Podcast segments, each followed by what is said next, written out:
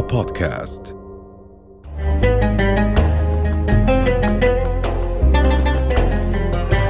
حلقة جديدة من ساعة محبة. لنرتقي سويا. السلام عليكم ورحمة الله وبركاته أيها الأعزاء. دوما على المحبة نلقاكم.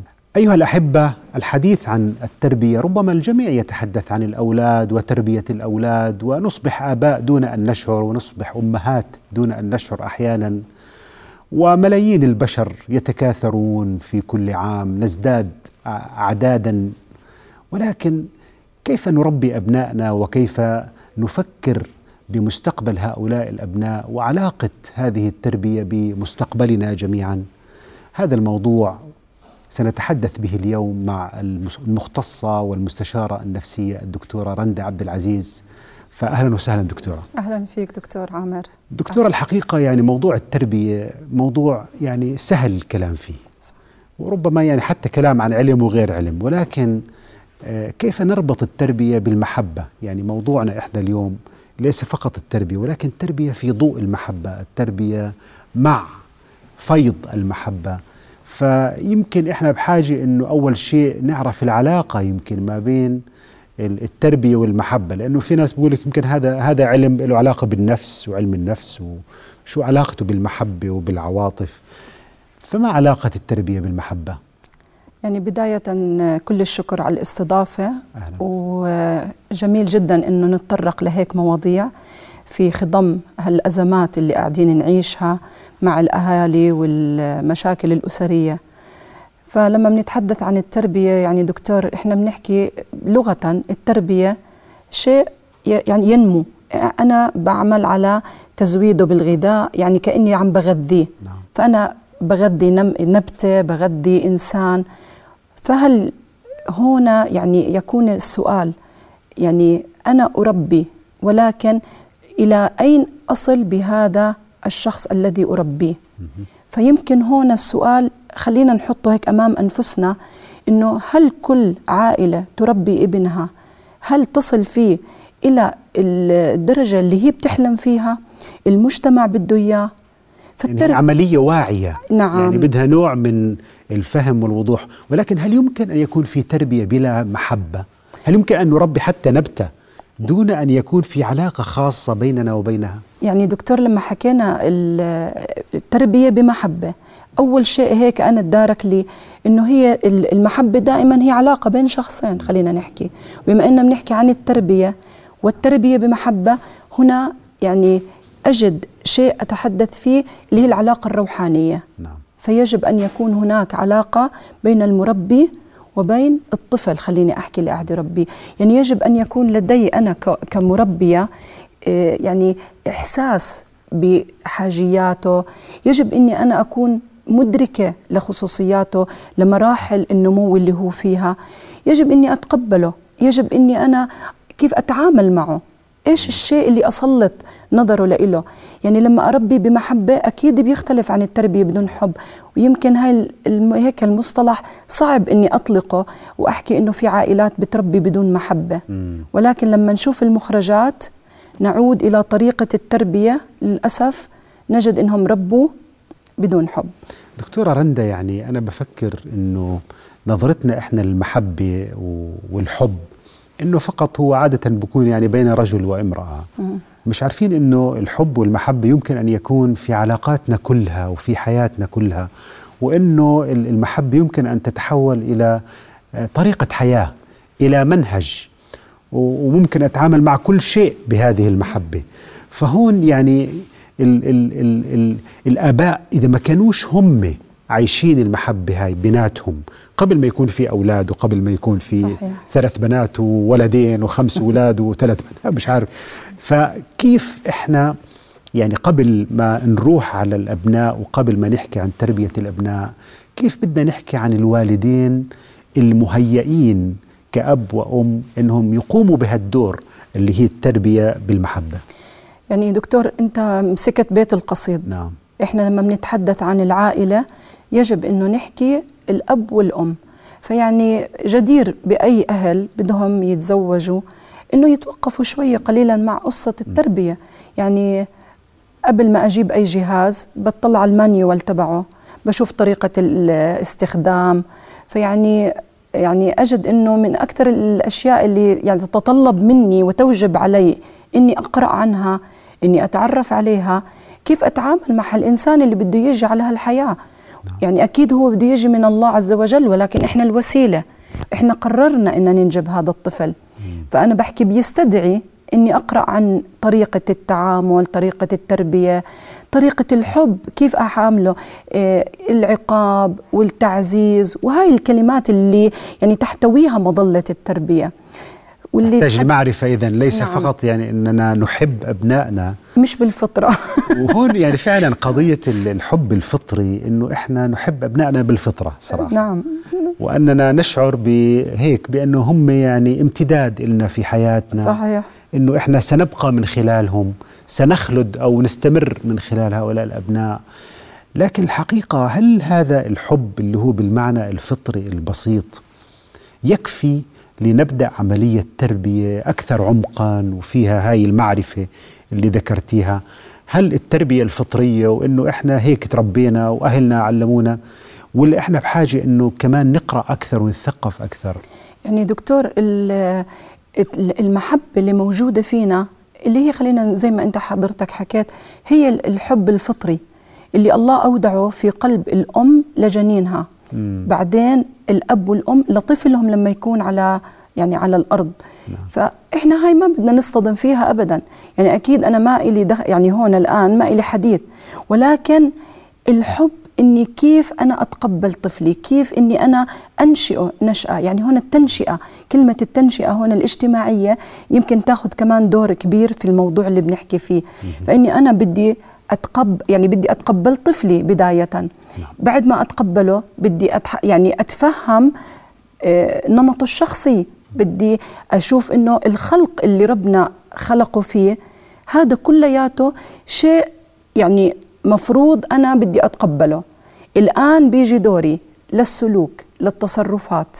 هذا الطفل شو الأشياء اللي لازم أمده فيها؟ هناك معارف هناك سلوكيات هناك آه، يعني آه، أفكار هناك طرق التعامل مع المجتمع مع الذات كيف يحب ذاته كيف يتقبلها. طيب لو بدينا بهاي الكلمة كيف يحب ذاته؟ يعني أولا هل فكرة أنه الإنسان أو الطفل أنه بابا أنا بحب حالي أنا بحب نفسي هل هذه آه، مهمة للإنسان أنه يحب حاله؟ آه، وشو علاقتها بالأنانية؟ وكيف يحب حاله من غير ما يكون أناني؟ يعني كيف نتعامل مع قضية صحيح. يعني أنه نخلي الطفل يحب نفسه أولا؟ وهل هو ضروري أنه يحب نفسه؟ يعني دكتور رح نحكي عن هلأ هذا الموضوع قبل قليل لما حكيت عن الأهل. البداية من الأب والأم إذا هم استطاعوا أنهم يحبوا أنفسهم يتقبلوا بعض يعيشوا مع بعض بتسامح وكل فينا يعني كل حدا فينا في عنده مشاكله نعم. في عنده خلفية في عنده معتقداته في عنده قيمه. خلينا نوقف مع نفسنا قبل ما نجيب هالأطفال أو حتى يعني خلينا نكون شوي مرنين حتى لو عندنا أطفال وإحنا أهملنا بذاتنا شوي. خلينا نوقف خلينا نرجع, نرجع مع حالنا. هل إحنا كلياتنا بيرفكت وكاملين وما عندناش نقص؟ يمكن شوي بحاجة إني أبحث في داخلي أشوف شو في أشياء بحاجة إلى ترتيب داخلي والله نقطة مهمة دكتور رندا يعني إنه التربية عملية فيها دائما مراجعة وفيها دائما إنه إحنا كمان كآباء إحنا جزء من عملية تربيه وعمالنا يمكن نتعلم أثناء التربية صحيح. وبنراجع أنفسنا فإذا كان الإنسان مثلا طريقة تعامله مثلا مع زوجته أو طريقة تعامل زوجته معه أو صحيح. الأبناء مع بعض بالتالي هو بده يراجع إنه حكى كلمة بصوت مرتفع يمكن شتيمة يمكن كذا. فإنه التربية بحاجة لمراجعة من من الكبار. نعم. ليس فقط تعليم للكبار هي تعليم للصغار هي تعليم, تعليم للكبار. للكبار. إحنا كلنا بنتعلم دكتور. وإحنا زي ما حكينا يعني اللي عم تحكيه حضرتك هلأ أنا عم بقدر أسميه كلمة يعني النمذجة. إحنا دائما الأهل ينمذجوا أطفالهم فالطفل كيف يتعلم الحب بيستمده من أبوه مش من خلال كتابة كلمة الحب ومعلش يحب نفسه يعني إنه نعم، هاي نعم. لو بدنا نوضحها القضية نعم،. مية ضروري. إنه الطفل يحب حاله نعم نعم دكتور ويمكن في كلمة هيك بدي أتطرق لها في السنة النبوية أن تحب لأخيك ما تحب لنفسك فكأنه هذا إقرار إنك إنه تحب يحب لنفسه. نفسك نعم. فإذا أنت ما حبيت نفسك كيف أنا بدي كيف بدي أطلب منك تحب الآخر؟ صحيح. إذا أنت ما حبيت نفسك كيف بدك ترعاها؟ حب نفسك حب جسدك حب أفكارك. لكن لما تحب نفسك ضروري إنك تشوف أخطائها وتعدلها. مش الحب اللي دائما إحنا. فحب الطفل لذاته إحنا بنقول الطفل اللي بحب ذاته في عنده تقدير ذات مرتفع. فأنا دائما بحب أحكي له حب جسمك اتصالح مع العيب اللي موجود. بنفسه يعني. نعم. حتى لو كان عفوا الولد في عنده أي يعني شيء مش مناسب بشكله قصير، طويل. بشرته شعره عيونه لازم نخليه يحب نفسه. من من وين بيستمد هذا الحب؟ نعم هو يستمده من والديه جميل جميل. يعني هي. ثقة بال... نعم. ثقة بالنفس. نعم. وبنفس الوقت يعني هو شيء طبيعي إنه الإنسان يحب نفسه. طبعا طبعا. والطفل اللي ما بيحب نفسه يرمي بها إلى الهلاك. نعم. يعني أنا لما أجي أحكي لطفل مثلا لا تشرب السجائر في عمر آه، يعني صغير مثلا. فأنا من أي باب بدي أفوت له؟ بقول له حب جسدك. لا ترهق قلبك. لا تخلي نفسك يعني عرضة للسوء. فأنا الباب اللي بحكي معاه فيه باب حب النفس. فحب دكتور. النفس صراحة أنا أعتبره من الإيمان.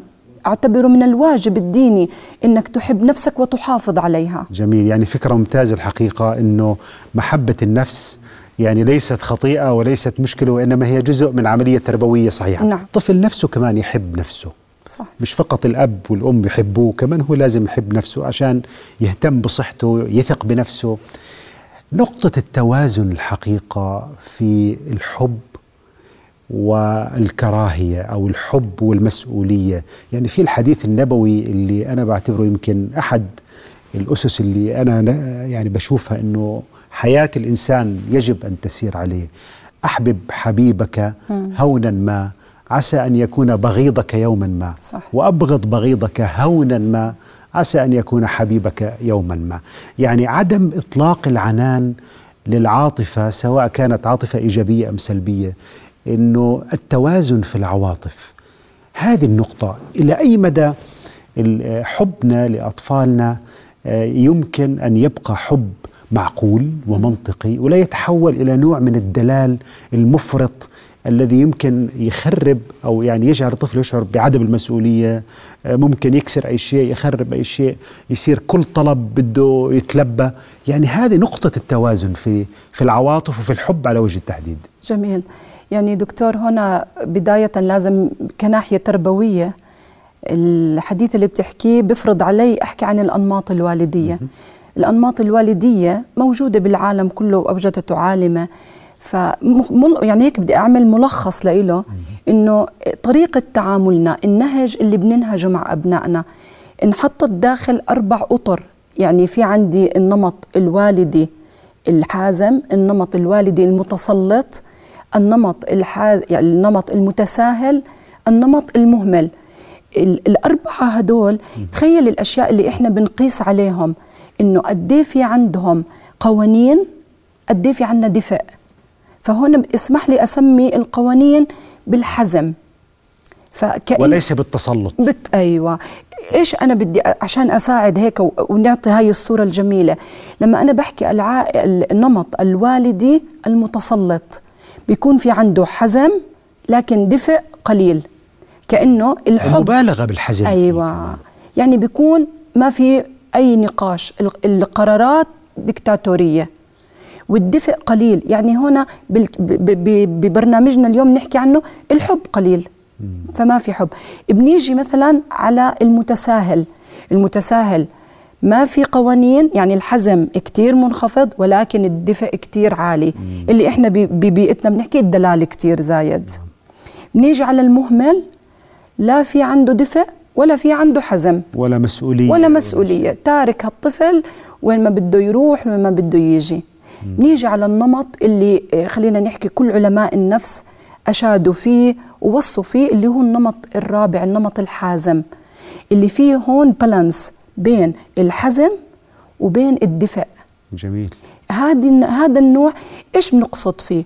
بنحكي يا جماعة ضروري جدا إذا أنت بتحب طفلك إنك تهيئه للمستقبل. فضروري يكون في عندي ثبات وتوازن بإنه أنا لازم أرعى طفلي بطريقة مش كلياتها دفء وحب وتدليل. نعم. لأنه إنه سيواجه الصعاب نعم. وسيواجه يعني بكرة يعني الحياة ليست سهلة طبعا نعم ما بدي أعمل له البيت غابة وردية مم. لازم أخليه يعرف وين هو طالع نعم. طالع على حياة مش سهلة والله نقطة يعني ذكرتيني في مقولة ل يعني عمر بن الخطاب يعني هاي الشخصية الكبيرة واللي إحنا يعني صراحة ليس فقط كخليفة وكحاكم بل كتربوة أيضا نعم. آه ابنه عبد الله بن عمر كان صغير ويعني كأنهم بالسوق يعني كانوا في مكان يطلب يريد أن يشتري هذا وهذا فقال له يا بني أكلما اشتهيت اشتريت يا الله فيعني عبارة أنا بعتقد لازم نوقف عندها إنه هل ضروري إذا أنا بحب ابني إنه كل شيء بقول لي بابا أنا بدي أشتري مثلا في السوبر ماركت على سبيل المثال كلنا يعني بنروح. يوميا أو كل يومين بنروح لنا. مرة فمثلا معنا طفلنا شو الطريقة المثالية أو الصحيحة إنه نتعامل مع الطفل في أطفال آبائهم ب... تفضل حتى لو اشترى عشرين شغلة صح. بسمح له. يمكن معنا فلوس إحنا بس أنا بعتقد إنه لازم في حد تربوي صحيح في هالموضوع. مية بالمية. يعني دكتور عم بنركز على نفس النقطة اللي هي الثبات والاتزان. يجب إنه الأهل يعرفوا قد إيه الكم اللي يعطيه لابنه قد إيه المسموح فيه. هل أنا أترك الطفل يقرر حياته؟ يعني يمكن أنا دائما بصطدم لما بيجوا على العيادة بتعرف أهالي لما بنبدأ نشرح أول كلمة بيقولوها حرام. حرام. يمسك شغلة أقيمها من إيده يطلب شغلة أحكي له لأ. فأنا هون دائما بحكي إذا أنت بتحب ابنك يجب إنك أنت تحكي كلمة لأ. بس هنا بدك كيف تحكيها؟ لازم يكون في عند الأهل ثبات. ثبات في الموضوع. يعني أنا إذا يعني بدي أحطها هيك بين إيدين الأهل بطريقة. إذا أنت شايف إنه الموضوع يؤذي طفلك يؤذي طفلك الموضوع مش مناسب فيجب إنك تتخذ قرار وهون موقفك يكون حازم. يعني مش اليوم لا وبكرة نعم, نعم يعني لازم نعم دائما يكون نعم لا. ثبات. والإشي الثاني إذا أنا أخذت هذا القرار هل هذا القرار بضر ابني؟ أنا كأم أنا عارفة ما بضره. هل هذا القرار في إفادة لإله؟ ف... طيب إذا الطفل هنا مانع استفتي نفسك. هل القرار اللي أنت طالبه في إيجا... يعني إشي جيد للطفل؟ في مسؤولية جميلة الطفل رح يتعلم منه. هنا خطابي للأم بدون أي عاطفة ورجاء نقيم كلمة حرام ونقيم قلب الأم. هنا بدنا نكون هيك واثقين من أنفسنا وإحنا بنحكي. يجب إنه كلمتك هي اللي تمشي. يعني بما معناه أنت وابنك اليوم وكأنكم في جولة يجب إنك تكسبيها. نعم. يجب إنها تكسبها. بدها الولد يعترض يعترض. طب هون دكتورة رندا يعني نعم. إنه إحنا في علاقتنا مع مع أبنائنا يعني مرات منكونش من تبهين لحالنا يعني م- بنزعل بنصيح بنرفع صوتنا. طبعا الطفل يعني بسجل كل شيء عماله يعني عبارة عن ذاكرة قوية طبعاً، ونقية. ولساتها صفحة بيضاء.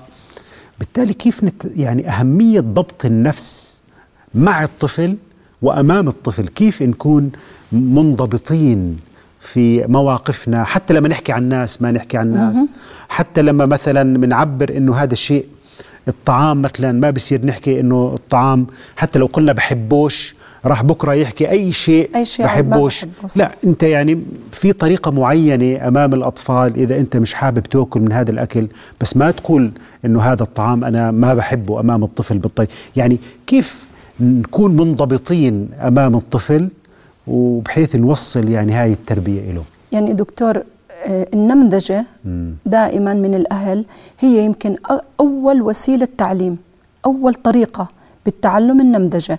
فالابن اللي يعني ناشئ في بيئة فيها صراخ وفيها عصبية بس تقرب عليه بأي موقف بيعطيك ردة الفعل اللي عم بيشوفها من أهله. فإحنا هنا بنقول دائما شو الفرق بين اللي بربي بحزم وبقسوة؟ الحزم والقسوة. القسوة صراخ صوت عالي عصبية آه، تهديد عقاب مثلا يمكن يوصل للبدني. الحازم بيحكي نفس الأمر اللي حكاه القاسي ولكن هو مبتسم. بيحكي بدون انفعالات ما بيكون ردة فعل لابنه. لما ابنه يخرب ويعمل. بس إحنا دائما بنقول عشان الولد لازم يكون عارف إيش القانون. يعني لازم يكون في إعلان للقانون. يعني أنا بحكي الساعة 8 ونص بدنا ننام. فأنا بكون معرفته إنه لازم ننام 8 ونص. وإذا ما نمت 8 ونص في لك عقاب. فإحنا اليوم عم بنعلم ابننا حتى قوانين العائلة. فدكتور التربية فيها نمذجة. نعم. فأنا كأم لقيت ابني عم بتحايل علي وبطلب مني. ما بغير قراري. ما بغيره. والله هون دكتورة رندا إنه مثل ما تفضلتي بدك يعني التوضيح هذه الكلمات التوضيحية. مرات إحنا بنعطي أوامر دون شروحات. نعم. يعني بحاجة إنه مثلا نحكي له إنه انت آه، روح نام مثلا حتى تصحى بكير روح نام عشان تدرس. الأوامر تكون فيها شوية توضيحات مش مجرد أنه يسمع الأمر ويطيعه كعسكري. مية بالمية. فيمكن هاي النقطة بحاجة للتفصيل دكتورة رندا. لا. كيف أنه الأوامر ليست فقط أوامر يعني أنه يريد الأب أو الأم أنه تفرض نوع من السيطرة على الطفل لأنه هي لمصلحته. صحيح. ويمكن الأب والأم عارفين أنه لمصلحته بس ما فيش توضيح. يعني أنه افعل بس الطفل مش عارف ليش يفعل. لا تفعل بس الطفل. مش عارف ليش. أهمية أنه يكون في شوية شرح مع الأمر ومع التوجيهات هاي الحازمة. مثل ما قلتي. حزم مع شوية معلومات. معلومات. يعني إحنا دكتور مرات كثير بنحكي للأهل ما بصير تعاقب الولد على شيء ما بيعرفه. مم. العقاب بعد معرفته بالموضوع وشرحه له بطريقة مسبقة ومعلنة إذا وقع فيه مع زي ما بيحكوها سبق الإصرار نعم. هون يعاقب. بس أنا ما بعاقب طفل أو حتى رجل يعني حتى إحنا الكبار ما بصير إنك تيجي تعاقبني على الإشارة وأنت مش حكي لي إنه ما تقطعها حمراء.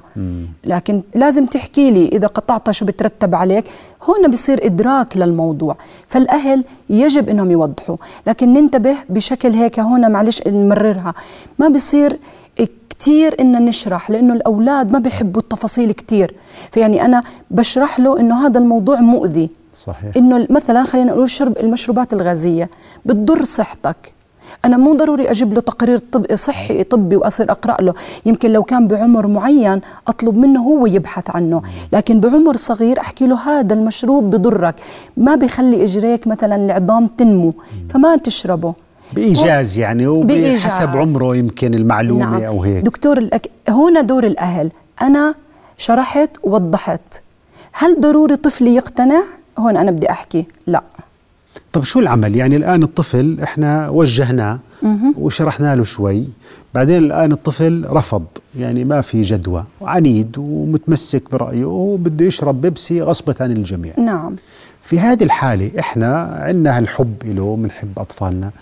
إيش نعمل؟ مثلا كمثال. بدنا نبدأ إحنا نتحايل على الطفل بطرق ممنهجة. نعم. أنا ما بدي أجي أمسك الطفل إذا شرب أضربه. يمكن دكتور أعمل قدامه تجربة إذا كان واعي. طبعا أكيد واعي لأن أنا لما بمنعه يعني يمكن تحت عمر خمس سنوات لا يستطيع يتصرف بدون وجود الأهل عادة أو وجود المربيين.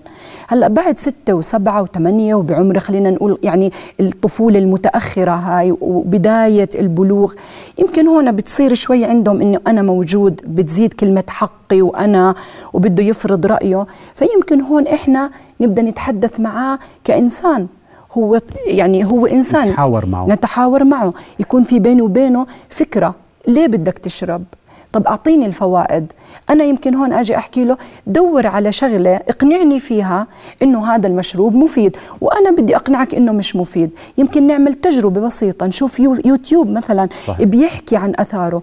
إيه، يعني دكتور أنا اللي إيش اللي دائما بحكي فيه الطفل أمام المجتمع أمام الله عز وجل أمام أنفسنا حتى أمام ذاته. إحنا بدنا نكون مسؤولين عنه. فعشان هيك أنا بوضح له وين الصح جميل. وين الخطأ. جميل. لكن دكتور ما بتركه يقتنع.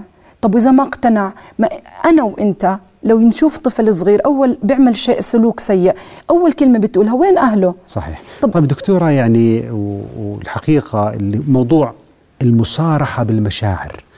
يعني إن إنه إحنا نحكي لأبنائنا إنه أنا بحبك. في حديث نبوي بيقول إذا أحب أحدكم أخاه فل فليخبره. فليخبر يعني إنه إذا أنت بتحب شخص قل له أنا بحبك. صحيح. يعني يمكن علشان الحب صعب يضل جوا يعني لازم يطلع هيك. فالحقيقة إنه كيف نحكي لأبنائنا آه، طبعا العمل كله إحنا بنحبهم بس إنه نعلمهم كيف يعبروا عن شعورهم. ومن خلال موضوع المشاعر هاي مشاعر الحب. شو نعمل بهالموضوع؟ يعني هنا دكتور إحنا عم نتطرق لموضوع اللي هو الذكاء خليني أسميه العاطفي. نعم. يمكن هذا مصطلح جديد صار يدخل عنا بعلم النفس على مجتمعنا. إنك تستطيع إنك تكون ممتن إنك تشكر إنك آه تحترم التعاطف. شوف هالكلمات إنك تعبر عن حبك. فإحنا لما بنقدر نعبر عن حبنا إحنا إحنا كأهل علمنا أولادنا أكبر سلاح لهم في الحياة. إنه يقدر يحكي أنا بحبك شكرا لك لو سمحت. ويمكن هذا ال- التدريب يكون طريقه في المجتمع إنه يكون مرن ومتكيف مع المجتمع. يعني قد إيه في ناس معهم شهادات عليا وأصحاب رؤوس أموال ولكنهم ذكائهم العاطفي قليل فبنشعر إنهم مش قادرين يكون في بيناتهم علاقات تواصل مش ناجحين اجتماعيا. و- وهاي دكتور يعني لازم نتوقف عندها. كلمة الحب اللي بتطلع من الأب والأم في وقتها وفي حينها مع تقبل الطفل حتى لو كان الطفل مخطئ. يعني هاي من السياسات والمناهج اللي بندربها. اكره سلوك ابنك لكن ضلك حبه. طب دكتور ال ال يعني في ناس بيقولوا مثلا أنا بحبك بس اشرب مثلا الحليب. امم بربطوها أنا. بحبك بس إنه مثلا آه، روح نام. يعني قضية الحب المشروط هذا شو قصته؟ والله أنا دائما يعني يمكن من المواضيع استعملي الأسلوب هذا؟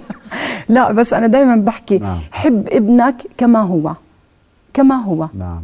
ولكن لا تحب سلوكه.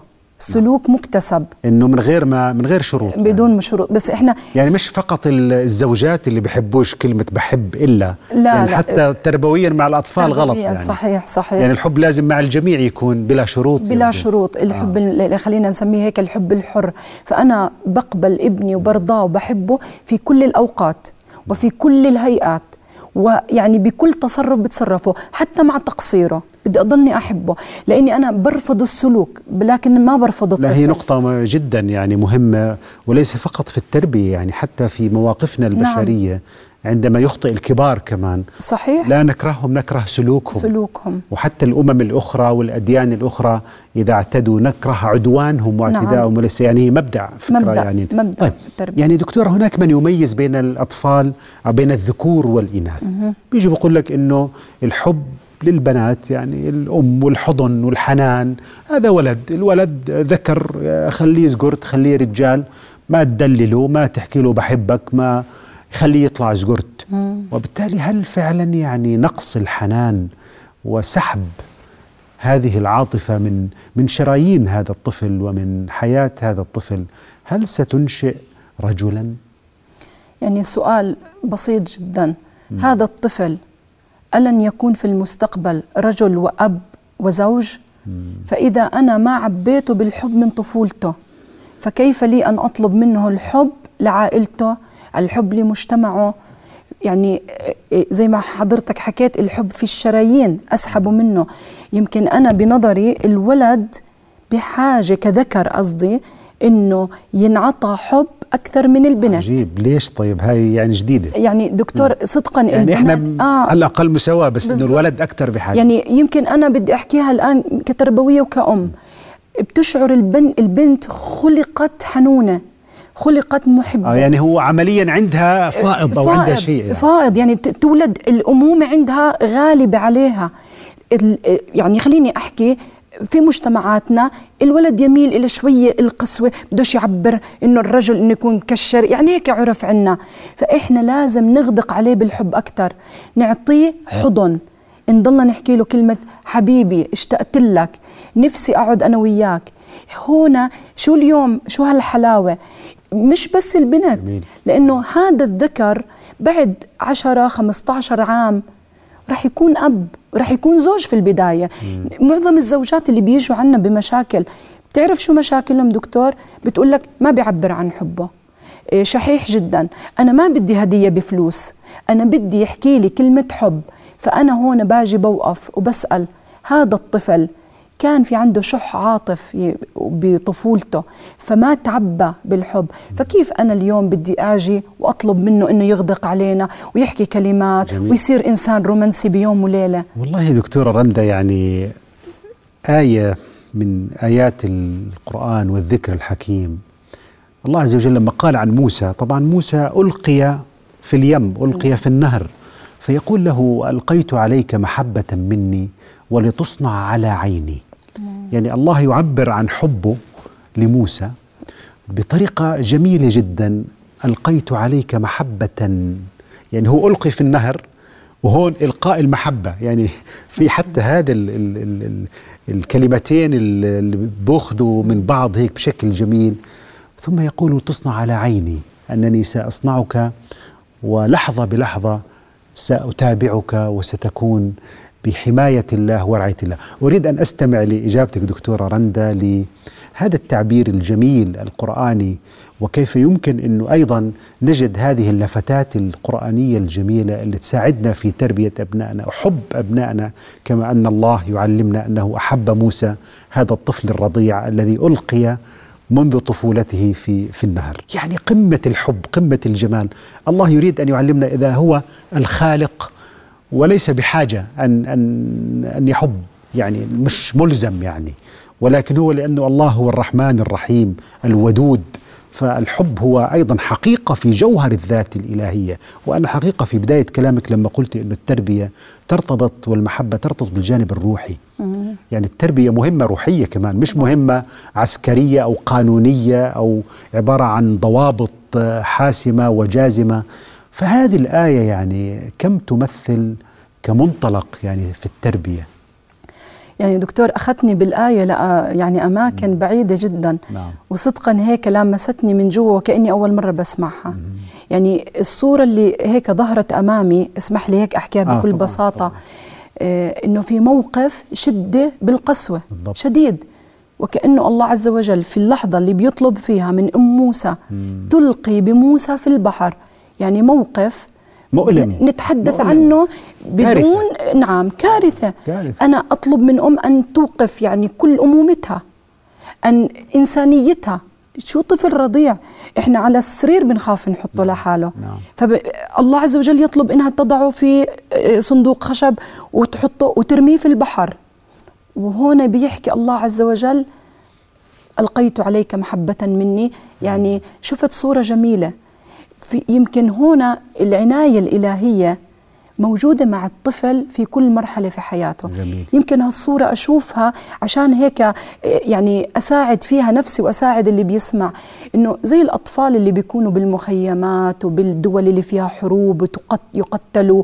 الأطفال اللي قاعد مثلا آه، بيصير عليهم أنواع من التعذيب والقهر. هم أحوج لهالمحبة نعم. نعم. حتى يعوضوا هالظلم وهالإضطهاد اللي عاشوه طيلة حياتهم. يمكن هون شفت الصورة نفسها.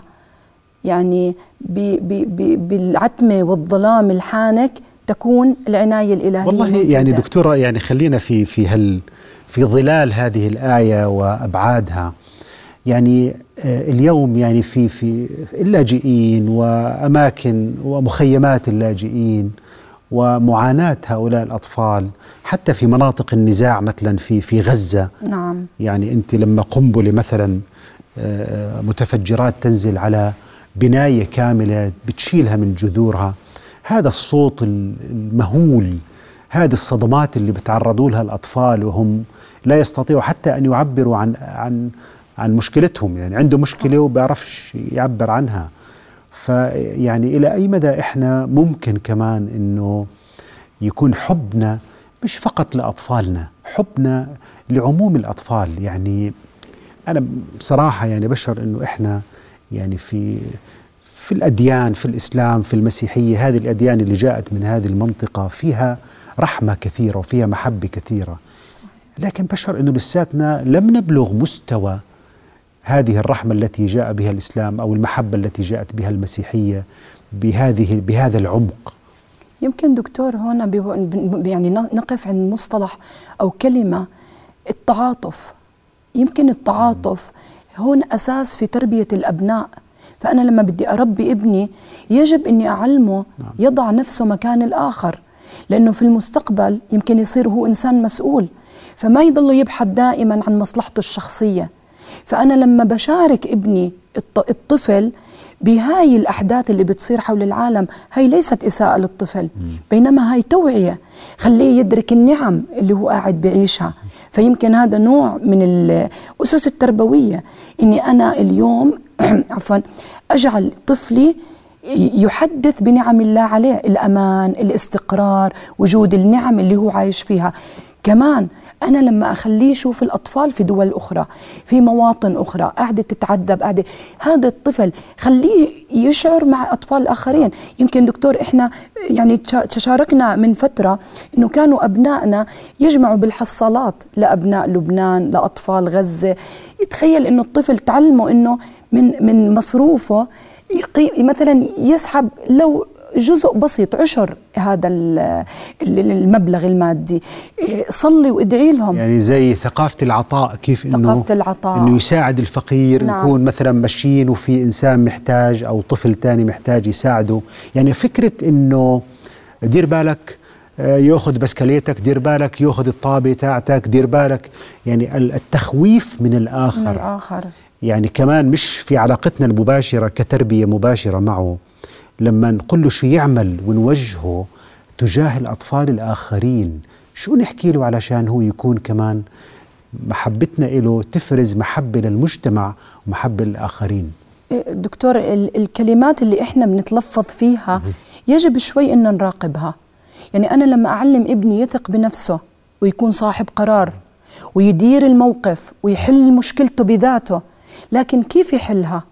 لازم إنه يكون في عنده حلول مقترحة من الأهل إنه لا تعتدي بس لا تخلي شخص آخر يعتدي عليك قابل الإساءة بالحسنة لكن بقوة وليس بضعف جميل. خلينا نعلم الطفل كلمة القوة هل القوة عدوان؟ أبدا القوة إنه إذا شخص القوة حزم حزم نرجع للمصطلح أيوة، السري الحازم. والسحر اللي أنا يعني استفدته منك دكتور رندا طيب. دكتورة يعني إحنا بتعرفي الحمد لله يعني مجتمعاتنا مجتمعات عربية والجانب الديني مهم في حياتنا صح. يعني موضوع مثلا الصلاة موضوع ال ال الآداب العامة في بعض الأسر يعني والدافع طبعا دافع ديني وجميل وهذا دافع محترم ولكن مثلا إجبار على العبادات الإجبار على الصلاة. يعني آه، هل من المعقول أنه إحنا بدنا ندعوه للصلاة؟ الصلاة بدها إشي يعني كمان نوع من آه، أنه نشرح له شوية ليش؟ نساعده. هل يمكن أن ندعوه ليصلي دون محبة أو بأمر في حزم وجزم ولكن ما فيش عواطف في الشعور؟ يعني ما في عمل يستمر دون الشغف فيه. فيمكن اليوم يكون عنده ضبط خارجي للطفل. ولكن أنا إذا بدي أربي ابني بمحبة يجب يكون الضبط داخلي. فالضبط الداخلي لما يغيب عن أسرته. الغياب عن المهدد. فأنا طول ما أنا نكتشف قديش كان صح أو بالضبط. قديش تأثر. قد إيه تأثر. ال- ال- الدماغ لما بياخد الأوامر بحب ومرح وسعادة يتلقاها أكثر غير عن ما ياخدها بعنف. عشان هيك يعني شوي أبعد. الغرفة الصفية الأستاذ اللي بيعلم بحب بسعادة بتضلك متذكر كلماته. صحيح. لكن اللي كان متسلط ويحكي وهو مكشر وزعلان يمكن إنك تاخذ المعلومة. يمكن تجيب علامات آه، أحسن نعم، بس نعم. بعدين بتنسى كل شيء. بالضبط.